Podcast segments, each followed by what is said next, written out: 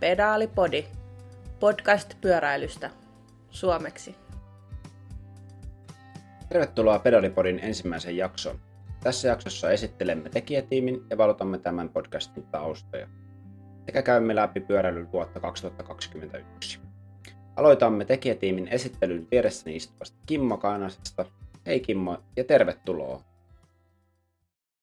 No kiitos, kiitos. Tota, pitkä suhde pyöräilyyn on ollut, että tässä on nyt ainakin 30 vuotta tullut ajettu kisaa ja lisenssin kanssa voi suoraan sanoa, että nehän alkoi vielä aikaisemmin sitten ihan ajettiin hiekkalaatikkoa ympäri polkupyörällä. Se on ollut aina niin kuin jotenkin veristä tämä pyöräily. On sitten, eikä mua päästetty poiskaan tältä alalta, kun sitten työkin on tässä pyöräilyn parissa vielä. Kiitoksia Kimmo. Ja seuraavana vieressä istuu Niki Pirling. Hei Niki, ja tervetuloa sinullekin. Joo, Niki tässä moi. Tota, toisin kuin Kimmo, niin mun niin kuin elämästä voi puhua myös ennen pyöräilyä olevasta ajanjaksosta ja sitten niin kuin pyöräilyn täyttämästä ajanjaksosta, joka mun osalta alkoi sitten tuolla jossain, mitä mä sanoisin, 2008 tällaisena Helsingin kallion hip, piksi hipsterinä niin sanotusti. Ja sitten niin kuin sillä tuli ajettua vähän sitten lenkkiä ja isäni näki siinä potentiaalia niin kuin istuttaa oma pyöräilyinnostuksensa muhun ja hankki mulle sitten syklokrossarin joululahjaksi ja siitä lähti sitten maantielenkkeily ja pari vuotta sen jälkeen niin sitten on vuodesta 2013 asti ajanut kilpaa maantiellä öö, vähän syklokrossia, tempoa, ravelia, että kippurasarvisten parissa enimmäkseen. Niin tällainen on oma suhteeni ja matkani pyöräilyn pari. Ja tosissaan YouTube-kanavaa pyöritän omalla nimelläni, jota joku on ehkä joskus saattanut katsoa. Hei tosiaan minunkin puolestani. Mä oon Simo Kauppila ja mulla on hieman vähemmän tota historiaa pyörien kanssa Kimmolla ja Nikillä. On 2011 mä ostin ensimmäisen syklokos mallisen pyöräni, mutta se jäi hyvin pitkälti tonne kellariin pölyttymään muutamaksi vuodeksi, kunnes sitten 2016 oli hieman jalkavammoja ja en voinut juosta tai muuta, niin päädyin sitten pyöräilemään. Eka vuosi meni perinteisesti tälle, että en uskonut, että lipsit on hyvä hankinta ja hinkkasin ilman lipsejä ja normaalilla sortseilla pyörällä ja sitten tajusin, että tämähän on ihan kivaa ja sitten ajauduin nopeasti hankkimaan ne pipsit ja sitten mulla olikin yhtäkkiä maantiepyörä ja kohta mut oltiin houkuteltu ajamaan kat kolmosessa kilpaa ja lähti sitten siitä. Nykyään ajelen maantietä, syklokrossia, gravelia, maastoa, vähän kaikkea. Ehkä toi ultrapyöräily ja tollanen on jäänyt iteltäkin pois kavalkaadista. Näin. Joo, eli vähän taustaa tästä peda- pedaalipodista. Ja tota, mm, tuntuu siltä, että se on ainakin meikäläisellä, niin se on ollut useamman vuoden vähän kuplinut tuolla pinnan alla ja pienessä mielessä. Ja ei sitten kauheasti tarvinnut houkutella sitä, kun oltiin Simon kanssa lenkillä ja Simon vähän kysäsi tällaista ja sanoi, että no tätähän mä oon kyllä miettinytkin suoraan ja, ja, ja sitten ilmeisesti Nikilläkin jo oli jotain tällaista mielessä, kun niin helposti sai suostuteltua sut tähän mukaan vai, vai miten oli? No se on vaan Kimmo se, että mä seuraan sua, mitä sä ikinä teetkin. Mä, sä oot mun idoli. Eli mähän niinku tuli IPD Cyclingin ajamaan vain sen takia, että sä olit siellä. Arvostan, arvostan. Ja nythän mä tulin tänne sähköpyörälle, että sä voit ruveta silläkin liikkumaan sitten kohta. Katsotaan. Katsotaan, joo. Mutta joo, siis pedaalipodi. Ja ihan selkeästi niin kuin, mulla on mun mielestä niin kuin selkeä tarve suomenkielistä podcastia ja puhutaan pyöräilystä eri muodoissa. Totta kai käydään kilpailuita läpi niin maailmalla kuin Suomessakin, koska sitähän me nyt tehdään viikonloppuisin ainakin. Ja viikolla sitten yritetään ajaa erilaisilla pyörillä tuolla vähän mistä sattuu ja seurataan kuitenkin tarkasti, että mitä tapahtuu maailmalla niin välineissä kuin kilpailuissakin. Kyllä joo, siis Suomessa on useampikin niin YouTubettaja, mutta niin kuin tällaista niin kuin podcastia, puhtaasti ääntä, koska siis monet tykkää kuunnella ja podcasteja ja sitten tota, vähän niin kuin, ja ihmetellyt ihan, että miten tällaista niin kuin suomenkielistä pyöräilyaiheista podcastia ei ole ollut, mutta paikataan tilannet. Paikataan tilannetta, joo. Tämä on, tota, voi lopettaa itse ainakin kaikki englanninkielistä podcastien tilaukset suoraan. saa, saa lenkille jotain kunnon täytettä. Kyllä, joo, unohdetaan ne Geraint Thomasit ja, ja tota, Luke Road sieltä ihan tyystin. Tota toi, samalla, tota, koska niitä vlogeja on tosi paljon, erilaisia YouTube-pätkiä, jonkun verran porukka myös kirjoittaa. Meillä on Fillarin lehti, joka on suomenkielinen pitkäikäinen tota, pyöräilyyn keskittyvä media, niin me ajateltiin tällä, että olisi tällainen parin viikon välein about ilmestyvä podcasti. Katsotaan vähän, mihin se tästä asettuu. Tota, aiheena on tosiaan, niin kuin Kimmokin tuossa mainitsi jo, että vähän kaikki pyöräilyyn liittyvä. Meillä on itsellämme taustaa tosi paljon niin maantiepyöräilyn äär, parista, ja minä ja Kimmo ajetaan myös maastossa hieman kilpaa, ja me kaikki myös ollaan nyt ajauduttu jostain syystä ajamaan myös muodikkaasti gravelia tässä kaikki. Vielä ei olla osallistuttu sähköpyöräkilpailuihin, mutta eiköhän sekin jonain päivänä vielä tapahdu. Ja... Kimmo, mutta eikö sulla ole SM-mitalle kaikesta muusta paitsi DH? Joo, ja BMX puuttuu vielä. Tietysti kun nämä on tullut uusiin lajeina. Joo. Tietysti jo rata, pyöräily on, on myöskin sitten niin ollut, ollut ainakin lähellä sydäntä. Toi pelo on vähän heikossa kunnossa taas. Ei kiinnosta mennä sinne.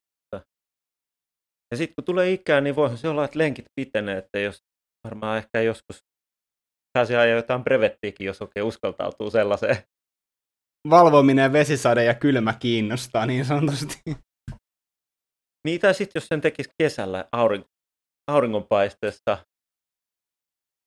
Mä en oikein tiedä. Mä, siis tehän voitte kertoa mulle. Mä en ole ihan täysin ymmärtänyt brevettiä, mutta saako sen 300 kilsaa ajaa niin nopeasti kuin haluaa? Kyllä se kuuluu olla niin kuin sateessa ja nukkuu jätessäkin se sateessa, ei se ole brevettiä muuten. Mutta ehkä me tota saadaan tähänkin vastaus, että mitä se kuuluu olla, niin tulevissa podcasteissa ajatuksena oli, että me jossain kohti haettaisiin myös totta kai haastatteluita, äh, ehkä joku suomalaisia brevet-kuskeja, joita löytyy, jotka ovat hyvin aktiivisia muun muassa Twitterissä. Sitten ajatuksena oli, että me kysyiltäisiin vähän, että jos tota, suomalaisia ammattilaispyöräilijöitä tulisi käymään, ehkä mahdollisesti ex-ammattilaisia, ehkä jotain niin pyöräilystä muuten paljon vaikuttaneita ihmisiä. Ja tietenkin sitten, että jos tota, teillä tulee kuulijoilla jotain ideoita, ketä olisi kiva kuulla ja niin haastatteluja ja vähän erilaisia näkemyksiä, me otetaan totta kai palautetta vastaan. Joo, meiltä löytyy kaikki somekanavat tietysti, että sinne voi, voi käydä jättämässä viestin, jos on hyviä aiheita tai jotain hyviä henkilöitä, jotka ovat mielenkiintoisia, joilla on hyvä pyöräilytarina ehkä ta- taustalla, niin olisi kiva päästä keskustelemaan heidän kanssaan ja sitä kautta ehkä saada he, heidän tarinansa sitten useammalle kerrottua myös. Eli sosiaalisissa medioissa at pedaalipodi. Jep. Mutta sitten tota, nyt kun tämä tausta on jotenkin käsitelty, niin meillähän tota, no, eilen käytiin tota, vähän ajamassa kilpaa Lattomeressä, joka päätti suomalaisen maantiepyöräily Skoda Cupin. Ja vieläkin tuntuu, että on vähän hiekkaa tuolla hampaiden välissä. Vähän oli märkää ja vähän oli hiekkaa myös siellä, mutta tota, mistä tota, kun nyt ollaan jo syksyssä, mutta mistä tämä koko pyöräkausi alkaa? Periaatteessahan voidaan sanoa näin, että pyöräilyn vuosi alkaa siitä off-seasonin jälkeen. Eli, eli silloin kun kilpailukausi loppuu, pidetään se pieni tauko. Siinä aikana saadaan varmaan, jos on vaihdettu joukkueita, niin vaihdetaan pyörät ja sitten pari viikkoa siinä vähän rennommin otetaan ja ennen kuin sitten ensimmäinen kokoontuminen yleensä uuden joukkueen kanssa on, niin se on jo sitten niin kuin marras, marras-joulukuussa yleensä. Ja joulukuun alusta hyvin moni joukkue suuntaa harjoitusleireille. Silloin ollaan takaisin bisneskarissa. Ja ensimmäiset kisat, niin kuin huomataan, niin ne alkaa jo siellä ihan tammikuun lopussa. Ja se on pitkä kausi, mikä on. Kilpailukausi jatkuu sitten tuonne lokakuun loppuun. Kyllä, ja tota, itse ainakin jäsennän päässäni pyöräilyn, jos puhutaan nyt varsinkin tästä ulkomaalaisesta maantiepyöräilyn, ammattipyöräilyn kisakaudesta, niin siinä on ne niin kuin oma sellainen selkeä rytminsä, että on, on niin kevätklassikot, kesän Grand Tourit ja sitten syksyllä on niin kuin, no arvokisat niin kuin määrittää mulle niin kuin syksyä, MM-kisat tällä. Niin miten niistä, jos niistä kesä, kevätklassikoista puhutaan, niin onko sulla Kimmo jotain omia sellaisia, niin mikä, mikä, sun, niin kuin, mikä on lähimpänä sun sydäntä sieltä? No kyllähän se, tää, mun mielestä on se ronde tietysti, ja se on hyvin monelle pyöräilyn ystävälle se tärkein kevätkauden kilpailu. Totta kai pallotellaan aina siinä, että kumpi on hienompi juttu, pari rupee vai Ronde van Flanders. Anteeksi, Kimmo, mä kysyisin, mikä tämä, puhut ran, rondesta tai tota, parirupeista, niin mitä se tarkoittaa? Missä nämä kisat on? Mitä, mitä, mitä puhutaan kevätklassikoista? Mikä se juttu on? Onko ne yhden päivän kisoja, lyhyitä kisoja, pitkiä kisoja?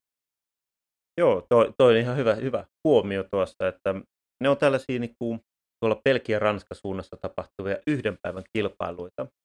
Ja hyvin usein niitä värittää sitten aika paljon mukulakivios.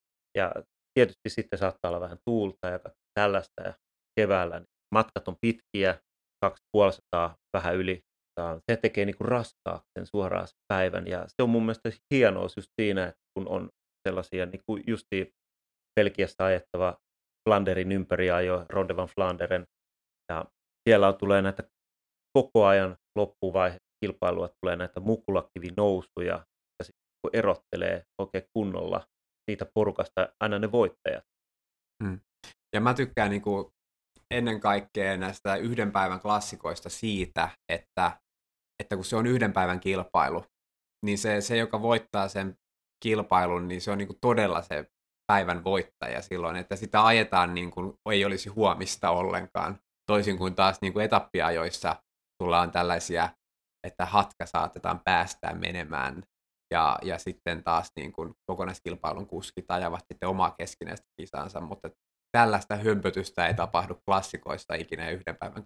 Niin monet, joskushan saatetaan voittaa etappia ja voittaa yhtään etappia. Anteeksi, keskeytän ihan hetkeksi, mutta mitä tota, tässä tarkoitetaan hatkalla ja mitä, mikä merkitys joukkueella on maantiepyöräily? Niin, niin siis tota, maantiepyöräilyn kaikki, mikä tekee maantiepyöräilystä hienoa, liittyy ilmanvastukseen ja siltä suojautumiseen koska muutenhan, muuten tämä niin kuin, taktinen puoli olisi aivan niin kuin, olematon. Eli siis se on nyt vaan tarkoittaa, hat, hatka tarkoittaa irtiottoa, eli ryhmää, joka on lähtenyt pääjoukolta karkuun. Ja usein tämä niin kuin, maantiepyöräilyn dynamiikka pyörii juuri sen ympärillä, että joko tiputaan ryhmästä tai päästään ryhmästä karkuun. Ja niin kuin, ja sitten jos sanotaan, että, että jonain päivinä hatka voittaa, niin tarkoittaa sitä, että, että on, on tehty onnist, ryhmä on onnistunut tekemään onnistuneen irtioton pääjoukon.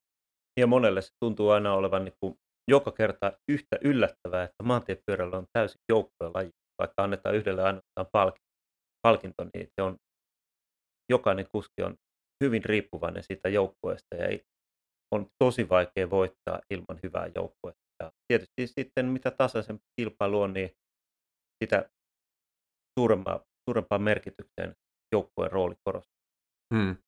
Koska tasaisella se ilmanvastus on kaikki se tavallaan vastus, mitä se pyöräilijä joutuu ylitse käymään, niin silloin se, että sulla on erilaisissa tilanteissa joku, joka halkoo tuulta sun puolesta, niin se on juuri se joukkueen etu. Äh, niin kuin mainitsit, joku halkoo tuulta sun puolesta. Eli tarkoittaako tämä sitä, että periaatteessa kuka tahansa voi kilpailun voittaa, mutta oikeasti meillä on jotain rooleja? Joo, totta kai siinä että tulee, että pyöräily on siitä hieno laji mun mielestä. Se, se tekee sen hienoksi, että on erityyppisiä pyöräilijöitä ja ne voi ajaa kaikki samasta joukkueesta. Ja sen, sen tyyppinen kuski, joka on paras sille päivälle, niin hän on niin sen päivän kap. Eli voi olla, että on mäkinen päivä, silloin otetaan se mäkikuski, kevyempi kuski, tai sitten voi olla, että on, on tasamaa etappi, jolloin tiedetään, että tulee loppukiriin, otetaan sitten se kirimies ajamaan siihen etappiin ja näin poispäin, että saadaan niin erilaisia voittajia tosi paljon aina, ja se on hyvin poikkeavaa, jos mietitään yleensä, aina niin kuin, kun sä olet paras, niin sulla ei ole tarvi ole tarvetta millekään joukkoille, juostaa vaan sen 400 tai tonni 500 tai jotain muuta.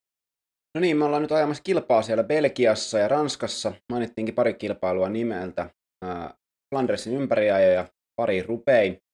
Mites Kimmo, onko nämä nyt sitten ne kaikkein isoimmat kilpailut siellä? Ne on ne isoimmat kilpailut. Totta kai siellä sitten Belgiassa on, on paljon näitä valmistavia kilpailuita. Siellä ajetaan samoilla teillä. Ne ei ole ihan yhtä isoja, yhä, ihan yhtä pitkiä, hienoja kilpailuita. Mutta ne on silti kilpailuita, jotka saattaa jonkun vähän vähemmän nimekkään kuskin uran suuri palkinto tai isoin saavutus olla, kun he voittavat, eli ei niin pidä liikaa väheksyäkään näitä ei, kilpailuita. Ei Joo, ei, ei missään tapauksessa. Ei missään tapauksessa. Belgiassa tuollaisen mukulakivi kilpailun voittaminen on aina työn takana. Mutta siis pyöräilyvuosihan niin alkaa selkeästi, tulee nämä valmistavat kisat tänne Belgian klassikoihin. Sen jälkeen siirrytään Ardennien klassikoihin, eli pysytään edelleen Belgiassa, mutta sitten poistetaan näistä mäistä nämä mukulakivet ja pistetään vähän mäelle lisää pituutta, ja nämä on sitten sellaisia enemmän, enemmän tuota, kuskeja, jotka ajaa sitten Grand Toureja myös. Joo, mä tykkään Ardennien klassikoista siitä, että, että se on sellainen jännä sekoitus, jossa on niin kuin jopa niin kuin etappiajojen tällaisia todellisia alppikauriita ja sitten niitä sellaisia kevätklassikkokuskeja, jotka saattaa olla vähän painavampia ja vahvempia, mutta kuitenkin siitä päästä sitä spektriä, että heillä kuitenkin mäki nousee. Joo, ja sitten yleensähän tämä on justiin sitten Liespaston Lies lopettaa tämän klassikkokauden ja siitä alkaa sitten selkeästi toi Grand Tour-kausi ja sitten yleensä se on niin melkein seuraavalla viikolla alkaa alkaa jo Giro, eli Italian ympäri. Okei, mitä puhutaan, nyt ollaan puhuttu hetken päivän kisoista, niin nyt sitten tuolla siirrytään selkeästi kesällä, niin kuin kesänpäin mennessä, niin siirrytään niin kuin viikon kisoista. Ja, ja, tota, ja puhuttiin Grand Toureista. Grand Toureilla tarkoitetaan ympär, isoja ympäriä, joita on Italia, Ranska ja Espanja, mutta muuttuuko tämä pyöräily jotenkin nyt siitä, kun lisätään päiviä kisojen kesto? Joo, totta kai se muuttuu paljonkin, koska tällainen yhden päivän kilpailu, mikä on, on klassikkokilpailu, niin se on hyvin räjähtävä myöskin. Että siinä, siinä vaaditaan erilaista ajajatyyppiä, kun sitten taas mennään jo viikon ympäri ajoon, niin siellä se kerääntynyt rasitus on oikeastaan se suurempi haaste siinä. Ja sitten kun mennään kolmeen viikkoon, niin sitten varsinkin, silloin se kerääntynyt rasite onkin sitten aika kova ja kolmannella viikolla pitäisi pystyä ajamaan ihan yhtä kovaa kuin ensimmäisellä viikolla. Se on sellainen asia, mikä vaatii vähän erilaista harjoittelua myös. Ja siinä korostuu sellainen niin kuin suoritusvarmuus, että niin kuin yksi, ja Grand Touria ei voi voittaa yhdessä päivässä, mutta se voi hävitä yhdellä huonolla päivällä. Joo, viikon mittaiset etappiajot tai kolmen viikon mittaiset Grand Tourit, niin oliko niin, että siellä on se voi olla 150, 250 kilometrin maantieetappeja tai yksittäisiä aika-ajoja. Joo, yleensäkin tai aika usein laitetaan tällainen niin kuin viikon mittaisessa tai yli, niin silloin on yksi tai kaksi aikaa jo siinä ja se on silloin, niin kun ajetaan yksittäin kelloa vastaan väliaikalähdöllä ja silloin saadaan niitä eroja paljon helpommin ja silloin myöskin päästään erilaisiin maaliin kohteisiin niin sanotusti. Eli saattaa tulla mäkimaali, jossa siis etappi päättyy mäen huipulle. Ja sehän tietysti sopii sitten näille, ketkä ajaa hyvin tätä ylämäkeä. Tai sitten voi olla niitä selkeästi tasaisia etappeja, jolloin on kirmiehet pääsee juhlimaan siellä. Mm. Ja sitten kun puhutaan näistä niin kuin etappiajojen voit, voittajista ja missä ne erot tehdään, niin niin tämä on aina, semmoinen tasapaino, että onko joku etappiajo, että suosiiko se niin aikaajajia vai suosiiko se näitä mäkimiehiä, mutta voidaan kuitenkin sanoa, että aina kummatkin pitäisi sujua, että on mahdollisuuksia nykyään voittaa etappiajoja.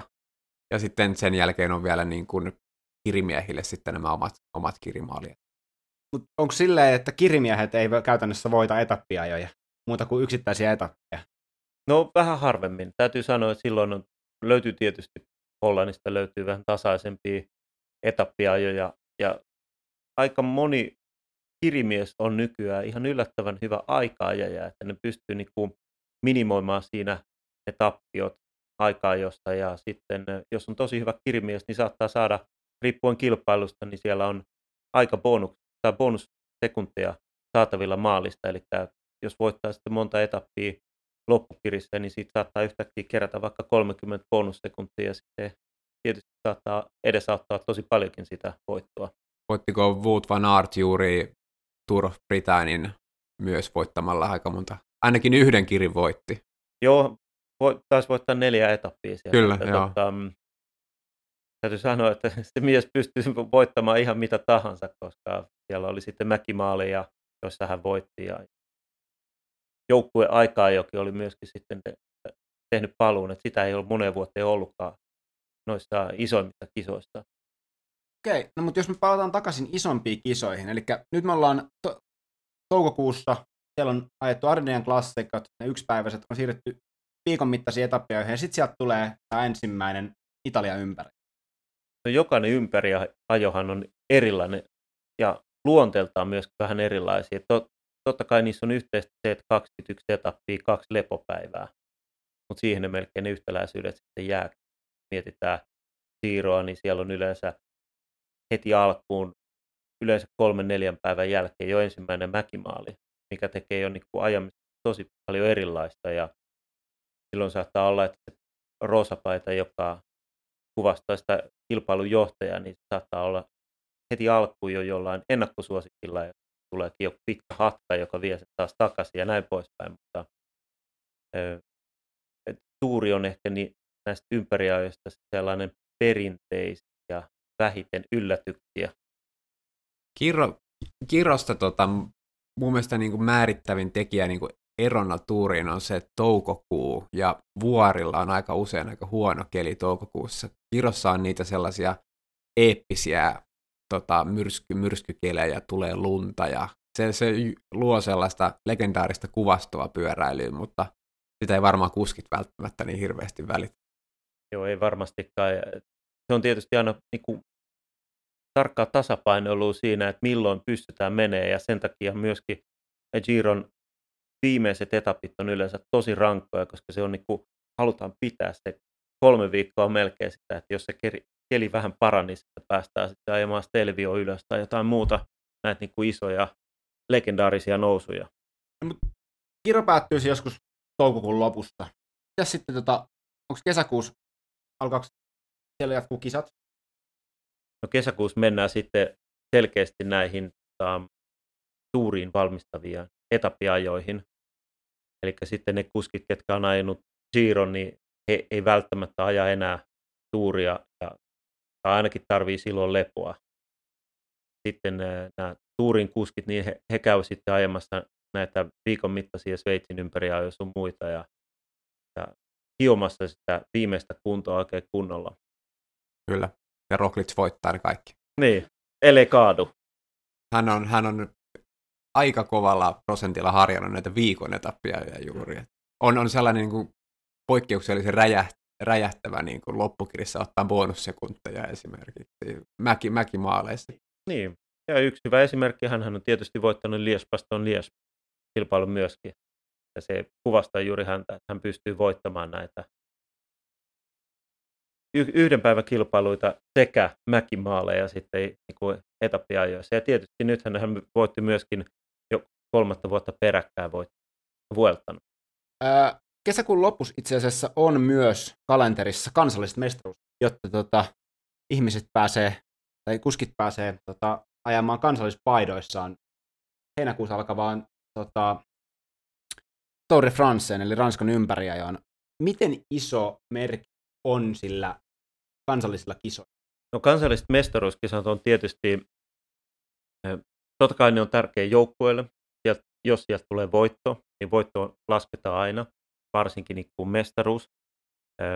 Mitä isompi pyöräilymaa, niin sen, sen tärkeämpi se maan mestaruus on, sen voi suoraan sanoa. Ja se on oikeastaan se, se fakta, että silloin tietysti on aika paljon enemmän pelissä olla Italian mestari kuin olla sitten vaikka Ruotsin mestari. Joo, se on. Ja sitten nämä juuri niin kuin tunnistettava, että Bel- Belgian mestarin trikoloripaita on aina tosi upean näköinen ja näin, niin se on kuskille suuri ylpeys myös saada kantaa sitten se tuleva kisakausi sitä oman, oman maansa mestarin paitaa niissä kisoissa. Niin tänä vuonnahan meillä oli sitten noin Suomen mestaruuskilpailut Vantaalla ja, ja meidän ammattipyöräilijä Joonas Henttälä voitti sitten, sai tuon pitkään kaipaamansa, himoitsemansa siniristilipun kantaa, pääsee kantaa vuoden sitä. Se paita on ainakin tunnistettava, kun katsoo pääjoukkoa ammattilaiskisoissa. Ää, okei, no nyt on käyty sitten, ollaan vuoden keskellä, kesäkuun lopussa, heinäkuun alussa. Sitten alkaa se, mitä monet pitää vuoden koho, kohokohtana pyöräilyssä, eli Ranskan ympäreen jo. Onko tämä nyt niin kuin vaan heitetty hatusta, että on vuoden kohokohta vai mitä? Ei se ole hatusta heitetty. Kyllähän se on, niin kuin, voi suoraan sanoa, että se on mediaseuratuin pyöräilytapahtuma. Myöskin jo sen takia, että se tulee kesällä. Kun mietitään sitten, että siirro tulee jo toukokuussa, ihmiset on vielä töissä, Vuelta on sitten elokuun lopussa, ihmiset on jo takaisin töissä, niin se ajattuu tuohon kesäkaudelle. Se on isoin tapahtuma ja sen kyllä huomaa myös siitä järjestelyistä ja sitten ajajista. Ja se on niin myöskin ajajille tosi paljon hermostuneen kilpailu kuin mikään muu. Joo, mä oon myös ymmärtänyt, että se, se tavallaan se, että kaikki parhaat on kaikista parhaassa kunnossa, paineet on kovimmat, monet tiimit saattaa sanoa, että nyt meidän on pakko pärjätä juuri nyt tässä kisassa ja näin, niin se, se kaikki lisää sitä hermostuneisuutta ja, ja kaikki se sitten mediapaine ja muu kaikki sellainen, niin se on kyllä, se on vuoden kohokohta ja monet, monet sanoo, että ne jopa vähän tykkää, tykkää muista ympäriä josta enemmän sen takia, että on semmoinen rennompi ja vapaampi ja Touri on aina vähän silleen ennalta arvattavampi kuin muut ympäriajot. Niin sitten tulee hyvin usein sellainen tilanne, että on laskelmointia, kun ei haluta hävitä, ei ole varaa hävitä, niin mieluummin laskelmoidaan, jotta saadaan se voitto ajettua siinä, tai hyvä sijoitus. Että... Joo. No, se on varmaan pyöräilyn ikonisimmista jutuista se keltainen, Tour de Francein keltainen paita ja monen pyöräilijän myös sellainen märkä uni saada joskus pitää keltaista paitaa. Tästä hyvänä esimerkkinä oli tämä Matthew Vanderpoolin suorastaan voi sanoa tämmöinen niin kampanja sen paidan saamiseksi, koska hänen isoisänsä Raymond Pulidor oli Eddie Merckxin pahin kilpakumppani ja ikuinen kakkonen, ja hän ei ikinä päässyt pitämään tätä paitaa. Ja hän tämä Pulidorhan siis, mikä pu, pupu, ei, joo, pupu. joo, kuoli viime vuonna, ja, ja se olisi ollut hänen suurin unelmansa, että hänen pojanpoikansa sitä paitaa pääsee pitämään.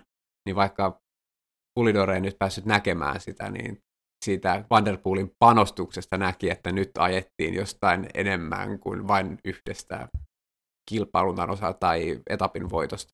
Joo, ja sen, sen huomasi kyllä, minkälaiset paineet hänellä oli silloin ensimmäisenä päivänä, kun hänellä oli se ajoasu oli teetetty samanlaiseksi kuin, kuin heidän vanha ajoasunsa, ja, ja tota, kuinka hän niin kuin, mun mielestä siis kun olin katsomassa sitä etappia, niin hän niin kuin romahti oikeastaan siinä, että siinä vaiheessa, kun hän ymmärsi, että nyt hän ei voitakaan sitä niin kuin heittämällä, eikä voittanutkaan sitten, niin romahti, mutta sitten seuraavana päivänä minkälainen comeback oli, ja sitten silloin ei ollut enää millään mitään väliä, ja ilmeisesti paineet oli lähteneet pois. Tähän vaan niin kuin teki sen niin hienosti, miten vaan voi tehdä.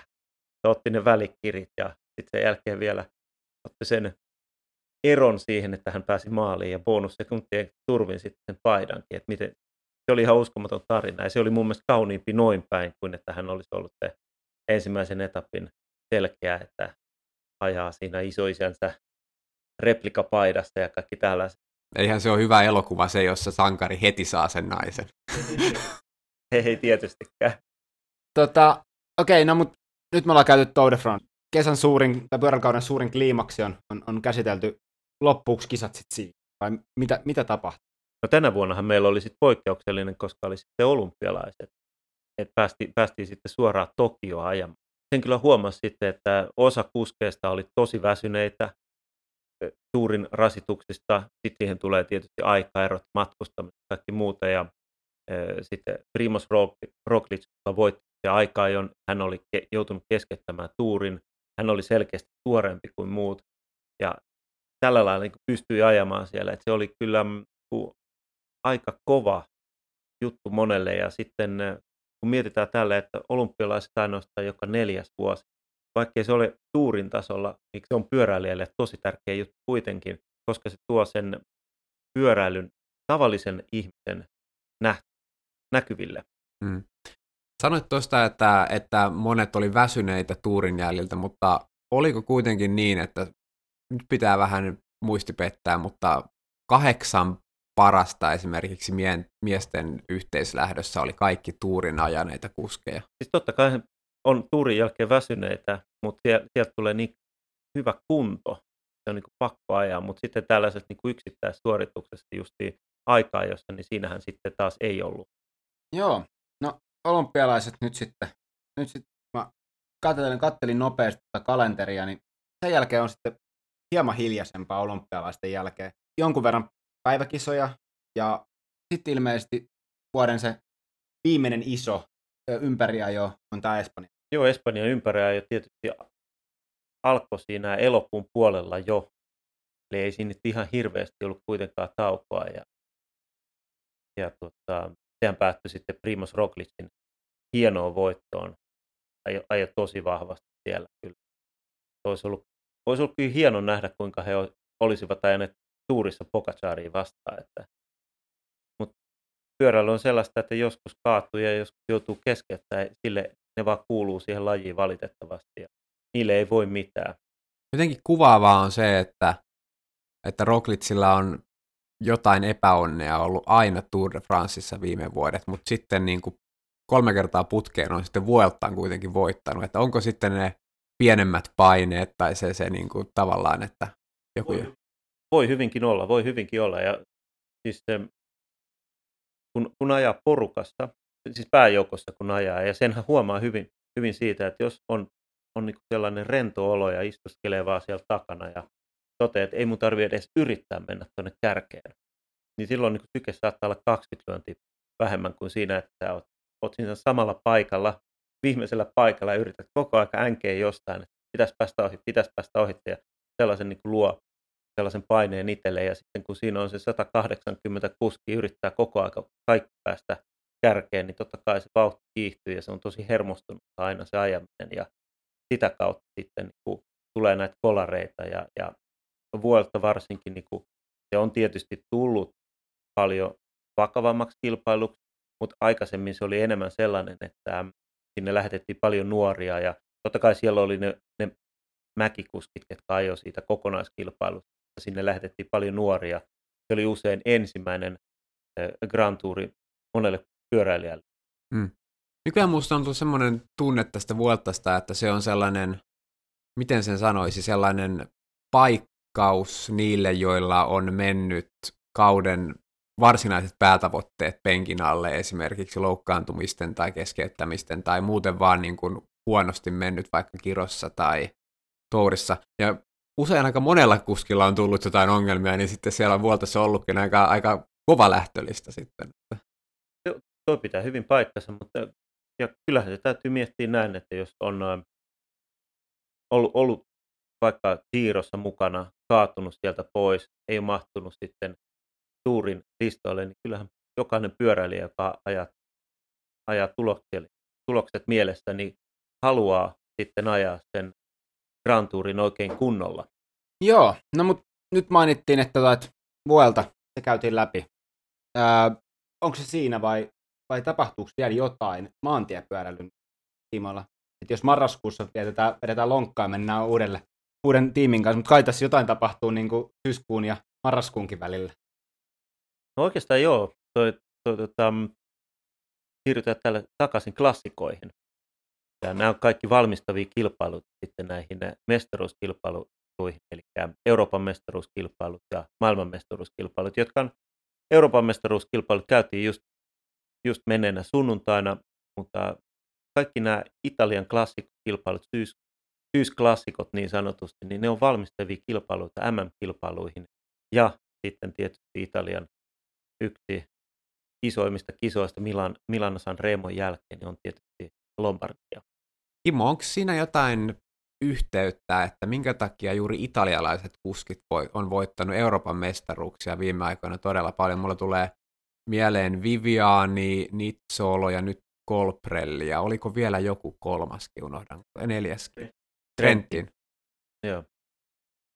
Siis varmasti tämä hyvä ohjelma on, mikä, mikä sitten Italian maajoukkoilla on, ja he pääsevät ajamaan myöskin näitä Italian klassikkokisoja syksyllä maajoukkoina, eli he ajavat siellä, vaikka, vaikka samaan aikaan siellä voi olla joku muu World Tour-talli, niin voi olla jopa oma talli, niin he pystyvät ajamaan maajoukkoina siellä ja ne ajaa yhdessä sitä, ja se on selkeä tavoite sitten, että nyt voitetaan Euroopan mestaruus tai, tai sitten no maailmanmestaruus nyt on selkeästi vaikeampi, mutta kuitenkin, että Euroopan mestaruuskilpailussa he ovat onnistuneet tosi hyvin siinä, ottaneet ajaa joukkueena ja se vaatii yleensä sen, että ajaa muutaman kisan yhdessä. Että ei voi olla sillä lailla, että ajaa 99 prosenttia kisoista vastakkain ja sitten yhtenä päivänä laitetaan samanlainen paita ja sitten todetaan, että hei, sä ootkin mun paras kaveri, että nyt ajetaan yhdessä. Tämä on niin kuin todella, todella hämmentävä tämä dynamiikka näiden, no, se koskee Euroopan mestaruuskisoja ja varsinkin sitten maailmanmestaruuskisoja, kun Euroopan mestaruuskisat, tämä arvostus on vähän kuitenkin sellainen. Minusta tuntuu, että se on noussut viime aikoina, mutta ei siinä kuitenkaan mitään verrattuna maailmanmestaruuskisoihin, jossa sanoit juuri sen, että niin kuin kuskit, joilla on sama, sama palkanmaksaja, niin ovatkin yhtäkkiä vastakkain, ja sitten taas niin kuin pahimmat viholliset ovatkin yhtäkkiä tiimikavereita yhden päivän ajan. Joo, se on, se on mielenkiintoinen tällainen ja ajatus, ja että siinä pääsee sitten, kuinka hyvin se joukkue voi ajaa yhdessä, koska kyllähän siinä tarvitaan sitä, just niin kuin alussakin puhuttiin, että kuinka tärkeää joukkue on. Ja kun mennään MM-kilpailuihin, niin jonkun on oltava se, kuka hakee ne juomapullot. Jonkun on oltava se, kuka tekee ne päätökset, että milloin ruvetaan ajaa joukkueena tässä, milloin ajetaan tuo hatka kiinni. Ja jonkun pitää olla se apukuski siinä. Ja sitten jollekin lankeaa se rooli, kenelle ajetaan. Niin se on, se on ihan mie- mieletön juttu, että yhtäkkiä vaan tehdään tällainen maajoukko ja siltikin se toimii. Että toki sellaiset, jotka joiden työnäyte niin kuin arkityössä on se, että he ovat hyviä apukuskeja, niin heille se tulee varmaan enemmän luonnosta, että jahas, tämä on tav- tavallinen työpäivä siinä, missä muutkin, mutta sitten enemmän mua niin kuin mietityttää aina ne tavallaan, että kun sulla on usein isoissa maissa, jotka on paljon laadukasta, laadukkaita kuskeja, niin siellä on monta niin sanotusti kapteenia, joiden sitten pitäisi pystyä tekemään sitten päätöksiä, että, että kenelle ajetaan ja tehdä yhteistyötä. Ja välillä on näkynyt sellaisiakin, että ne välttämättä ei ole ihan ne päätökset onnistuneet ja on vaikka kiritty toisia vastaan ja tällaisia.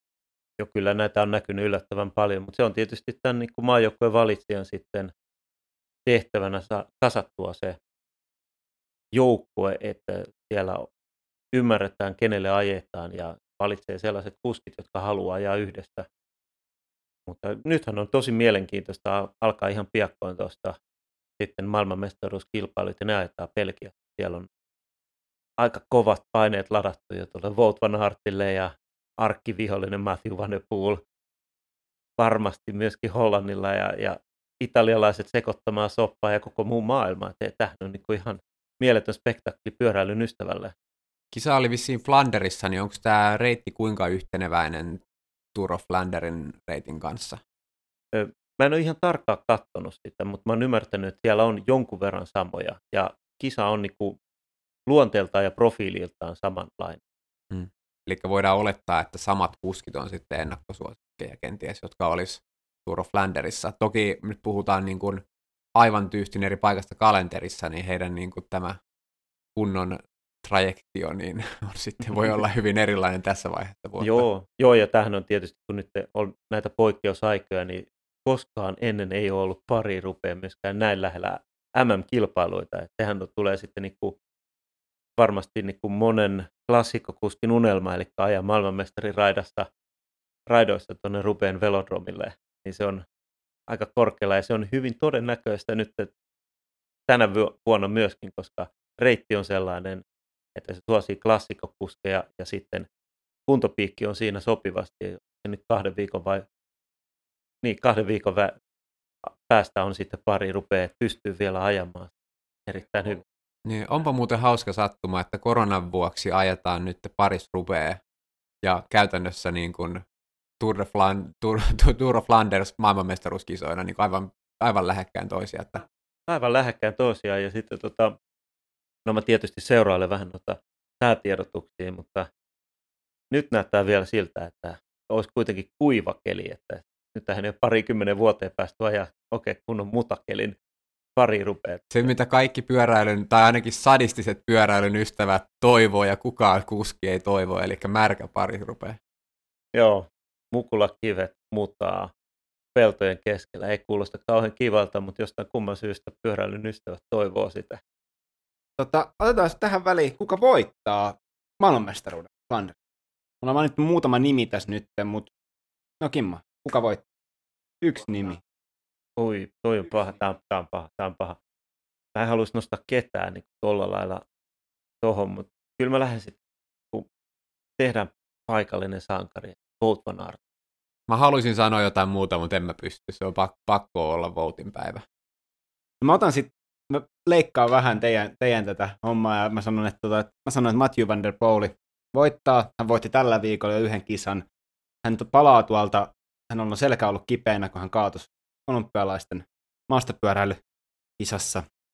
Ja tota, mutta mä sanon, että Matthew Van Der Pooli voittaa. Sillä on niin hirveä tarve voittaa koko ajan ihan kaiken. Jos ei olisi näitä selkävaivoja, niin en voisi ha- haukkua kovin rohkeaksi valinnaksi tätäkään kyllä. tota, joo. tota, joo, mutta nyt meillä on sitten niinku, noi päättää ton, ton, ton maantiepyöräilykauden tuolla. Meillä on sitten varmaan muitakin lajeja kyllä, mitä me käydään tässä, tässä, tässä läpi. Meillä on tosi paljon keskitytty siis niin kuin maantiepyöräily ihan just sen takia, koska meillä on tausta siinä, mutta maailmalla kisataan ja Suomessa kisataan muitakin lajeja. Meillä on maastopyöräily tuli nopeasti mainittu tuossa Matthew Van Der Poelin loukkaantumisen yhteydessä, mutta tota, mitäs meillä on, Kimmo, niin kuin, mitä tarkoittaa maastopyöräily ja kisaaminen? Pieni kysymys, laaja vastaus. Yritetään vähän tiivistää jotenkin. Um, maastopyöräilyssähän on, voi sanoa suoraan, että niin kuin, käydään ensin niin kuin kestävyyslaji periaatteessa läpi, eli löytyy cross country maraton ja cross country XCO, eli tämä on niin kuin olympialaji, on tämä XCO. Se on yleensä sellaisella lyhyemmällä reitillä, joka on hyvin tekninen. Sinne on rakennettu hyppyjä, esteitä, permejä, niin mutkia tehty sillä lailla. Ja se on kisa kesto on noin puolitoista tuntia. Ja sitten on tämä maraton, joka on sitten ehkä helpommin lähestyttävä myöskin maantiekuskille, eli selkeästi helpompi maasto, mutta sitten kisan kesto on noin, noin viisi tuntia ainakin tuolla maailmalla, ja silloin ne ajetaan helpommassa reitissä, mutta enemmän vuoria, enemmän mäkiä siellä samalla. Suomessa on ollut pitkää tämä tota, selkeästi vähän tällainen trendi, että ei ole ollut aina varma, että kumpaa kisaa tässä ajaa, että ajetaanko pitkää XCOta vai lyhyttä XCM ja, ja, ja tuntunut välillä, että noin teknisyydelläkin on, on tota, ollut suunnilleen samaa tasoa, mutta nyt on ollut kiva huomata, että nyt on niinku tullut näitä rakennettuja XTO-reittejä ihan selkeästi ja, ja niinku justiin, että Kokkolassa on ollut nyt XTO SM-kilpailut ja se, mitä mä oon kuullut siitä reitistä, niin on niinku pelkkää positiivista. Että siellä on niinku oikeasti panostettu siihen, tehty hyppy ja tehty reitti, joka on sitten ympärivuot- ympärivuotisessa käytössä siellä. Hmm.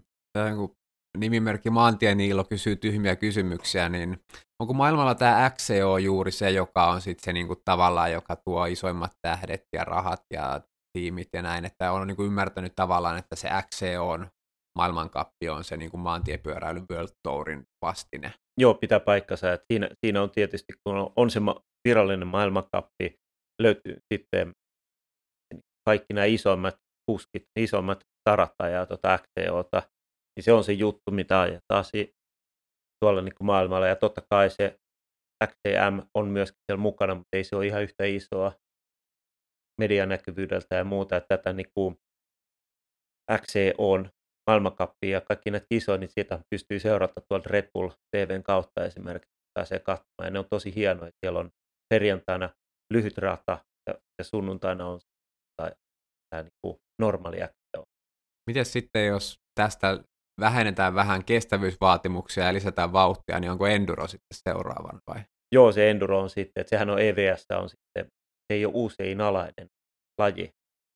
Se on, se on sitten, tota, enduro on siinä mielessä hienoa, että siinä on tietty, tietty pätkä aina, mikä pitää, on kellotettu ja sitten pitää olla tiettyä aikaa lähdössä.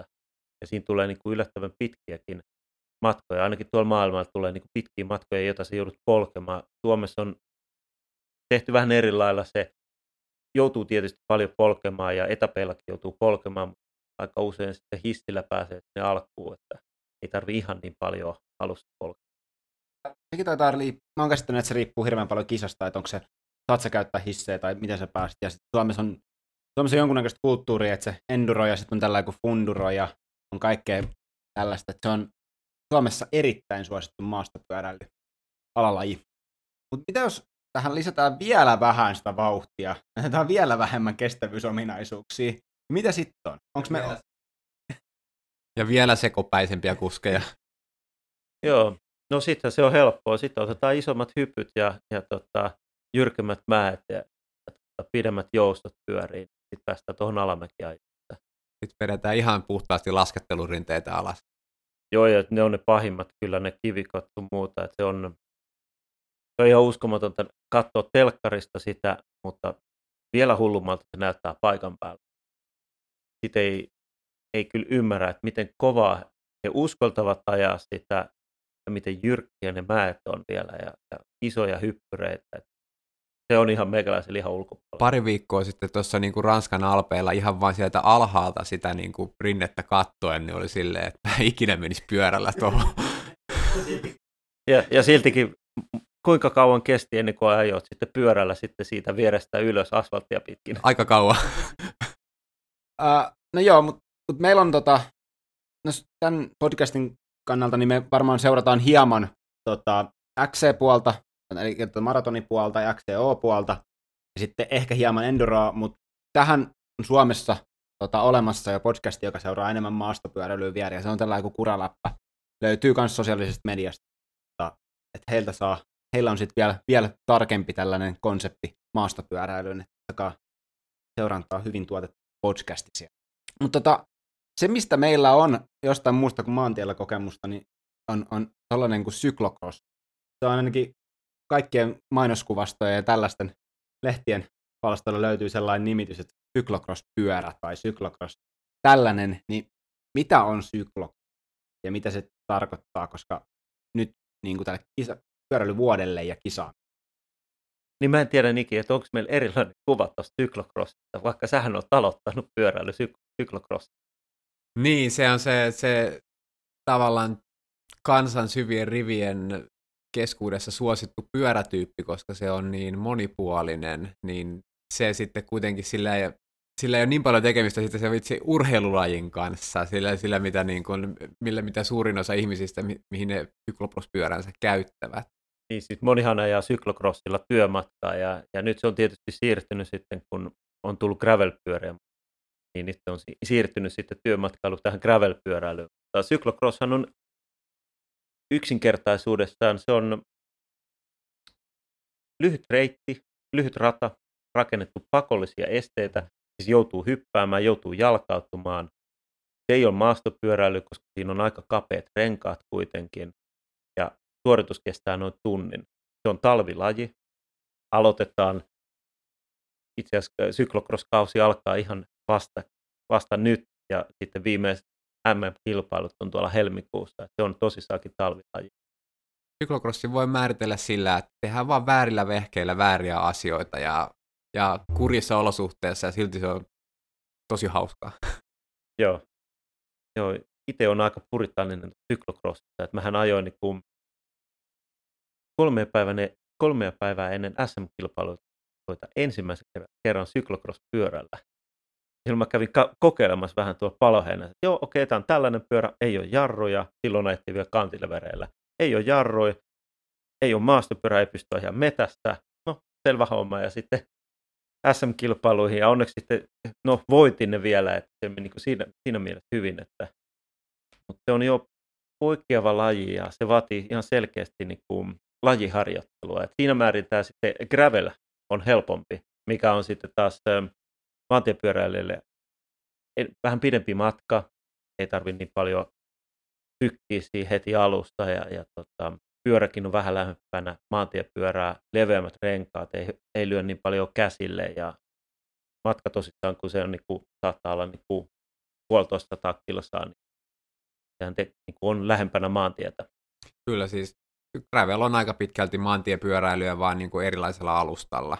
Ja todella niin kuin suosittu, kovassa nosteessa ollut varsinkin Amerikassa, että nämä niin kuin, se on tavallaan helpommin lähestyttävä sikäli nämä tapahtumat, koska, koska maantiepyöräilykilpailun aloittaminen on, on vähän sellaista pelottavaa, kun pitää pysyä porukassa ja pitää pystyä osaa ajaa siellä porukassa, kun taas gravel on semmoinen enemmän sellainen tavallaan läpiajamisen elämys on, on olemassa ja semmoinen saavutus näissä gravel-tapahtumissa. Niin monessa tapahtumassa ei ole ollenkaan ajanottoa esimerkiksi, että se on niin vaan läpipääsy siinä. No, kyllä mä väitän, että tuossa gravelissa, niin kyllä se kun sä pajat sitä 50 hiekkatietä tota mutkaa, niin kyllä se jännittää siinä Kimmonkin peesissä ajaessa välillä. Että, tota, että... Kyllä siinäkin ajotaitoa vaaditaan, mutta korostuneesti vähemmän kuin syklokrossissa, joka on todella teknistä ja haastavaa. Mitäs, no, onko meillä, meillä on gravel-tapahtumia varmaan. Maailmalla on jonkun verran, Niki mainitsi jenkit. Siellä on vaihtaa nimeä, Törtikansaa vaihtaa joka toinen vuosi nimeää, mutta tota, siellä on usein isoja tapahtumia. Meillä on Suomessa jonkun verran gravel. Joo, meillähän on sitten esimerkiksi tämä Nordic Gravel Series, viimeinen osakilpailu nyt tuolla Lahdessa ihan muutama, vi- muutaman viikon päästä 25. päivä. Et se on oikein kiva reitti ja viime vuonnakin oli tosi kiva ajaa. Siellä pääsee ajamaan erilaisia, erilaista hiekkatietä, erilaista pohjaa, vähän mäkeä pääsee ajamaan ja vähän vauhdikkaastikin välillä. Että, ja, ja, mutta niitähän on paljon, ja niitä oli muistaakseni myöskin Kainuussa joku tapahtuma, minne, olitko sinä menossa? En ole päättänyt vielä, mutta siis puhut varmaan tästä vuokatti-gravelista. Joo, kyllä joo. Siellä on Suomi-pyöräilyhahmoista yksi ainakin tällainen, joka tunnistaa helposti, eli Mikko Keijo taitaa olla puuhaamatta. No, Mikkoa ei voi olla huomaamatta. Huono peesi, kun on, hän, on niin kor, hän on siis niin pitkä mies, että minä ainakin olen niin jo satulan alapuolella. Ja mä oon sanonut se, että Keijon peesissä on huono ajaa, kun längistä tuulee. Joo. Tämä tapahtuma siis, mistä nyt puhutaan, niin tota, on Vuokat Gravel ja se on 16. päivä 10. Ää, tätä vuotta. Kymmenet lähtö Vuokatin urheiluopistolla. Toivottavasti Vuokatin vaaralla jo hiihtoladut vielä siinä vaiheessa kunnossa. No, mutta sehän on vaan rengaskysymys, eikö vaan? No, kyllähän se nyt vähän pystyy ajaa ja lumellakin. E-, eikä ne hiihtonilot siitä niin suut. Ei tulatore voi. No mutta tota, niin, no gravel-kausi jatkuu. No me ainakin, me, me kolme ainakin ajetaan todella paljon sit niinku varsinaisen maantiekisakauden jälkeen tota, gravelia. Ja tota, öö, sitten tota, meillä on muitakin lajeja Suomessa ja maailmalla harrastaan on BMX, minkä Kim mainitsi, jossa ajetaan sellaista vähän pienemmillä pyörillä sellaista kans rakennettua rataa. Se on hyvin intensiivinen laji kans. Ja tota, sitten meillä on trial-pyöräily myös. Ja sitten meillä on ratapyöräily, jossa on muutama alalla. Eikö ollutkin näin? Joo, pitää paikkansa. Ja ratapyöräily on myöskin sitten talvilaji. Siinä maailmankappi pyörii talven aikana. Että maailmanmestaruuskilpailut on sitten niin helmin maaliskuun taitteessa yleensä. Nyt me ollaan käyty tosi paljon keskitytty ulkomaiseen pyöräilyyn. Ja me mainittiin tässä alussa, että meillä on hiekkaa vielä tota, hampaan välissä täynnä tota, viime viikonlopusta. Mitä Suomen pyöräilyssä tapahtuu, jos me mietitään vain maantiepyöräilyyn noin lähtökohtaisesti? Mitä on niin kuin, pyöräilyvuosi on, on niin kuin, maantiellä Suomessa? Niin tota, tosissaan tähän nyt korona on sotkenut tätä niin kuin perinteistä kaavaa, mutta, mutta tota, perinteisesti suomalainen maantiepyöräilykilpailukausihan nyt on alkanut sitten, että siellä on niin kuin Porissa on lattomeriajoja, sitten, sitten meillä tulee, niin kuin, jos puhutaan näistä perinteisemmistä kisoista, jotka on niin kuin löytänyt sen vakiintuneen paikkansa sitä kalenterista, niin tota, sitten sen jälkeen on niin kuin, Turussa on, on Simo Klimchkevskin. Kuka? SK-muistoa jo, ja, ja, ja Turun Sanomien kortteli, eli se, se on todella perinteisellä paikalla siellä niin kuin sanotaanko huhtikuun loppupuolella. Sitten siitä niin kuin toukokuussa, no mikä olisi toukokuun kohta, kohokohta, Ruusendal GP. Varmaan Ruusendal GP, joo, se on aika hyvä. Ja sitten päästään siitä sopivasti sitten kesäkuun puolelle ja päästään ajaa sitten Porvoon ajot. Ja Porvoon ajothan on tällainen niin kuin aika ensimmäinen ehkä niin kuin todella pitkä ja raastava kisa, joka sitten niin kuin valmistelee hyvin ja näyttää jo voimasuhteita sitten maantiepyöräily SM-kilpailuihin, jotka haetaan sitten siitä parin viikon päästä niin kuin kesäkuun loppupuolella.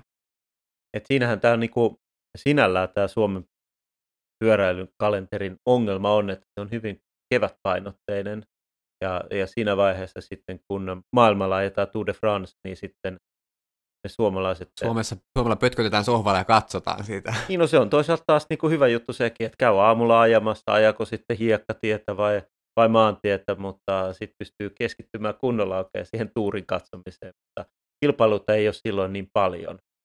Ja sitten se selkeästi lähtee taas uudestaan liikkeelle tuossa elokuussa, että silloin tulee näitä viikonloppuja. Sitten on meillä erilaisia kilpailuita. Kodakappi jatkuu yleensä silloin, on, on tuota, tänä vuonna taisi olla sitten Oulussa oli nämä etappiajot, sitten on ollut Helsinki velotuuri, ja nyt tosissaan sitten oltiin ajamassa tuolla Lattomeressä, joka oli myös Kodakapin kilpailu. Mm. Ja kankaan päässä syysetapit on, on myös sellainen perinteinen syyskisa, joka on ollut siinä aika usein esimerkiksi syyskuun ensimmäisenä viikolla. Mutta tässä Kodakappi, tämä liittyy jotenkin, oliko tämä nyt niin kuin joku Suomikappi vai mitä tässä, mikä, on, mikä on Skodakappi? Niin Skodakappi on, on tuota, voisi sanoa tällainen Suomen mestaruuskappi, eli ne on niin kuin joista sitten lasketaan pisteet yhteen ja, ja kuka kerää eniten pisteitä, niin saa voittaa tämän kapin sitten. Joo. No nyt se sitten päättyi nyt. Mitä, mitä kävi Skodakapista tänä vuonna? Niin tosissaan tässä, jos jollekin tulee uutisena vielä, niin me ollaan tosissaan kaikki edustetaan samaa IPD Cycling seuraa ja meillä kävi niin hyvää, hyvää, hyvää nyt tuuria ja osittain myös vahvaa joukkue tekemistä, että, että IPD Cycling sitten Anders Beckman ja Hanna Joronen niin voitti Skoda Cycling Cupin sekä miehissä että naisissa. Ja Anders taisi voittaa viime vuonnakin. Joo. Mutta naisissa... Olisiko ollut, joo, ollut toinen Hanna. Nyt en ole ihan varma. Tosi noloa tietysti. Tosi noloa oma mutta... seura, ei muisteta. Mutta se oli viime vuonna. Tän, tän, riittää, että tämän vuoden tulokset muistetaan. Ja tuota, Skoda Cupissa käytiin tosi tiukkaa kamppailua Anders ja meidän Anders Cyclingista ja sitten tuota, toi Riku Övermarkki tuolta Jurvan voimasta ja sitten oli Markus Auvinen IK32. Joo, ja mun mielestä tästä tuli, niin kuin, ja tietysti nyt on, puhutaan nyt ehkä vähän nyt niin kuin IPD Cyclingin kautta, vaikka yritetään pitää tämä meidän podcasti erillään siitä, niin tuota, mä itse näkisin näin, että Anders voitti kapin, koska hänellä oli vahvi joukkue ja ainoa, kuka ole kunnolla joukkueena. Ei mitään Andersilta pois, että siis Anders oli todella, todella kovassa kunnossa ja koko kauden tasaisesti suoritti. Mutta kyllä se joukkue aika, aika iso, isossa roolissa oli myös monessa kilpailussa. Ja tarkistin, niin Minna-Maria Kangas voitti naisten Skorakapin viime vuonna. Minna-Maria Kangas myös voitti maantiepyöräily SM-kultaa tänä vuonna. Hän ajaa myös tota, siniristipaidasta tämän vuoden. Tota, niin, no maantiepyöräily ollaan käyty tässä, se loppuu tähän. Me aloitetaan syklocross-kausi pikkuhiljaa kans myös täällä. Tota, meillä on kisoja jonkun verran.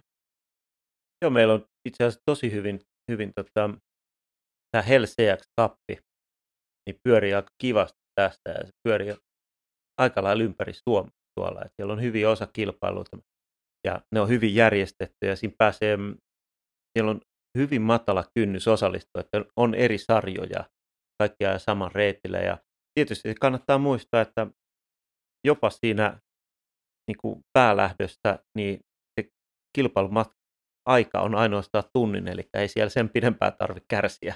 Hmm.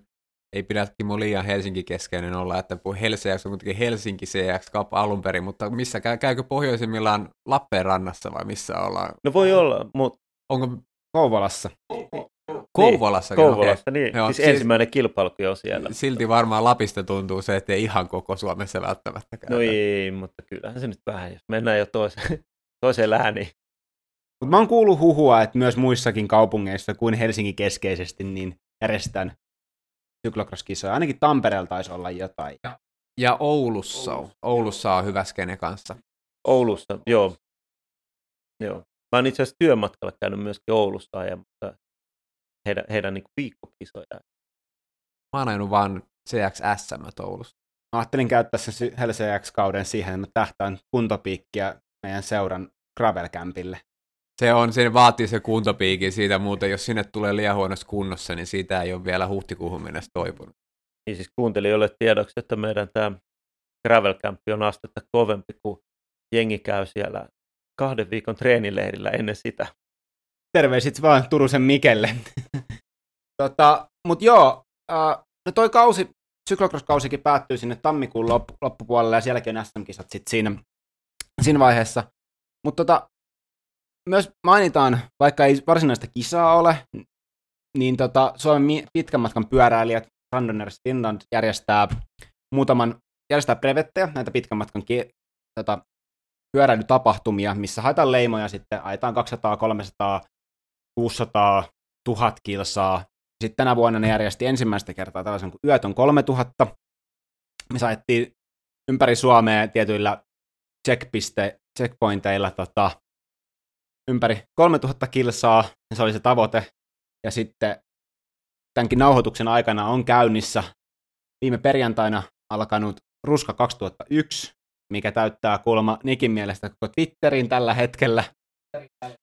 Mun pitää myöntää, että siis kaikki kunnia näille randotyypeille ja muuta, mutta he on niin aktiivisia somessa, että mun pitää niinku hiljentää Twitterissä niiden hashtagit, jos mä haluan nähdä siellä virras yhtään mitään muuta siihen aikaan, kun nämä ruskat on käynnissä esimerkiksi.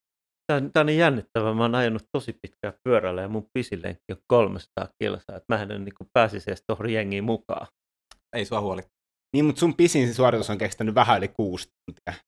No joo, tai niin Vetterni ei kauhean kauan. Se oli iso jengi. Joo. Mutta mut, tässä on nyt käyty läpi jonkun verran aika paljon loppupeleissä niin kuin kalenteria, maantiepyöräily ja muualla niin maailmalla ja Suomessa. Varmaan jotain edes jäi mainitsematta. Ää, tosiaan se, mikä oli ajatuksena, niin me, tässä on nyt kerrottu se läpi, mitä Suomessa ja maailmalla tapahtuu, mutta mitä tapahtuu seuraavaksi? Me mainittiin nyt, että seuraavaksi on Fallen Leaves, eli toi Nordic Gravel Series, alkaa cyclocross-kisat, ja, ja tota, tota, sit se, ja siinä vaiheessa monet kisaajat rupeaa laittaa pikkuhiljaa off päälle ja uutta kisakautta kohti. Tuliko Kimmolta Nikil vielä jotain, mitä mä haluan lisätä tähän niin kuin liittyen pyöräilyn vuoteen 2020? Poikkeusvuosi jälleen kerran koronan vuoksi, että kisakalenteri on vähän sekaisin, mutta oli mukava huomata, että toisin kuin viime vuonna, niin suurin osa kisoista kuitenkin ajettiin tänä vuonna. Et selkeästi niin kuin pyöräilynkin, pyöräilynkin kisa, kisasirkus niin on, on päässyt vähän niin kuin eheytymisen tielle vaikein viime vuoden jäljiltä. Joo, mä voisin ehkä lisätä siihen, että meitä unohtaa. Niin kuin... Mä uskon, että se oli tänäkin vuonna, tai tänä vuonna suurin osanottajamääriltään, niin Saimaan Cycle Tour. Eli iso kuntopyöräily, mikä ajetaan tuossa kesällä, ja silloin pääsee ajaa sitten sen Saimaan ympäri siellä, ja, ja yöttömässä yössä pääsee ihan ajamaan. Itse en ole ajanut, mutta vaikka on kovasti houkutellut. Onko tämä niinku Suomen vetten rundan voisi sanoa. Kyllä se on samanlainen jo, samalla idealla siinä on. Et ole siitä kuitenkaan vannonut, että ikinä et aja. En ole vielä vannonut, mutta tota, kyllä se matka rupeaa olemaan niin pitkä, että mä en tiedä oikein jaksaks mä ajaa sitä. No niin, on vissiin aika lopetella ja suunnata katseet kohti tulevaa. Meidän ajatuksena on julkaista parin viikon välein uusi podcasti. Ja tota, jokaisessa podcastissa olisi tarkoitus olla joku kantava teema. Tässä jaksossa oli pyöräilyvuosi 2021. Ja teeman lisäksi meidän on tarkoitus käsitellä pyöräilyuutuuksia, kisauutuuksia sekä välineuutuuksia ja mahdollisesti jotain, mikä on tällä hetkellä ajankohtaista. Kiitos paljon munkin puolesta. Joo, kiitos munkin puolesta. Tämä oli kiva. Tähän loppuun vielä.